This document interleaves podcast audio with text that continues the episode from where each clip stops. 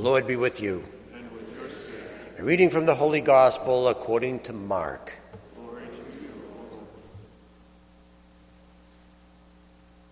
Jesus departed from there and came to his native place, accompanied by his disciples.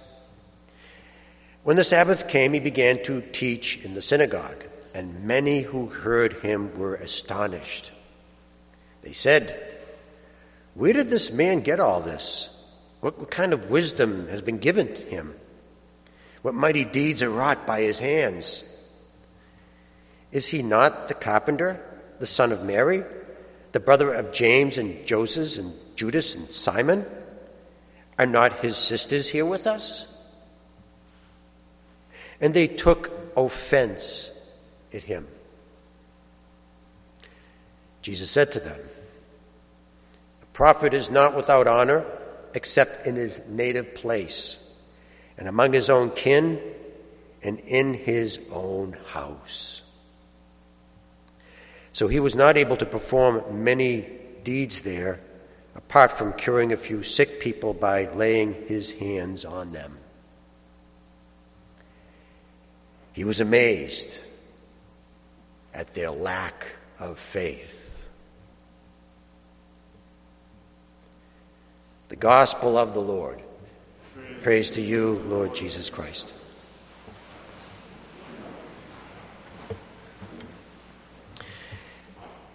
After the resurrection, the disciples went fishing in the Sea of Galilee, and they fished all night and caught nothing.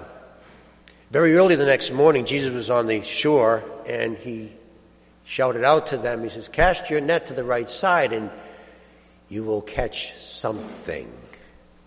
Well, they caught 153 very large fish. I would be happy if I just caught one very large fish. They must have been ecstatic. But oh no, it doesn't stop there. The Lord cooked them breakfast, so they're having breakfast on the beach beside a charcoal fire with their best friend who was dead and buried a week ago.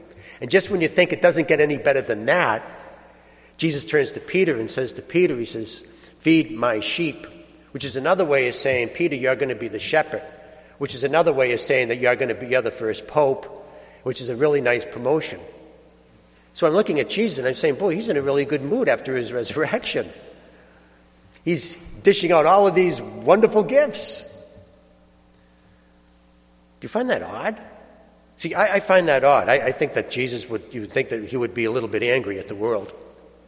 I mean, look what they did with his hand. They took his hand, a hand that, that did so much good, a hand that, that, that reached out and cured sick people. It touched a blind man and cured him, picked up a girl who was lying dead and brought her back to life again.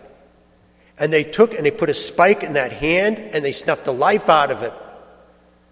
You would think that maybe Jesus would be brooding over some of his injuries, maybe discarding some of his disciples and getting a new batch of, of followers. But none of that. None. Why? What happened? Why is Jesus so generous with his gifts? He healed. He healed. You see, that's a really important detail because the most important thing you and I will ever do as Christians is heal. We have to learn how to heal. Why? Because we get beat up. It's part of our job. Jesus says you're going to carry the cross every day. Pick up your cross and follow me. He promises persecution, he promises opposition. We should not be surprised at this. And in order to survive all of that, we need to learn how to heal. So, how exactly did Jesus heal so quickly from the cross? Well, right after he died, it says in John's Gospel that he, he, he returned to the Father. He left the Father and now he's returned to the Father, and he says that uh, I will not drink from the fruit of the vine until I return to my kingdom. So you can picture Jesus up there with, with the Father in the heavenly banquet and raising glasses, and the Father proposing a toast, saying, To my beloved Son, who just saved the world. The reason why Jesus healed so quickly is because of his wonderful relationship with his Father. You know, imagine if you inherited a million dollars. A million dollars!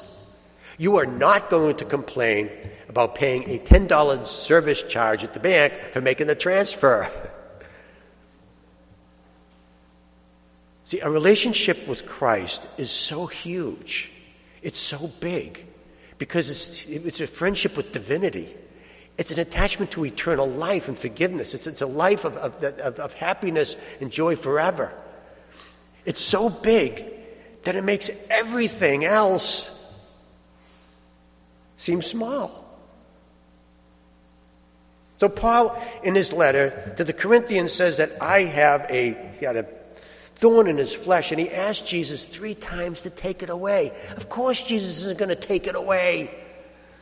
Because Jesus says, He said, You pick up your cross and follow me. He said, Don't, don't ask to take it away. He said, you, you pick it up and you, and you follow me. He promised us suffering and persecution, not to take it away, but He gave us something better. He said to Paul, My grace is sufficient. So let's review. We get beat up as Christians. We were promised that. So we need to know how to heal really quickly. And the only way to do that is to make the wounds from the cross small. And you make them small when your relationship with Christ is big.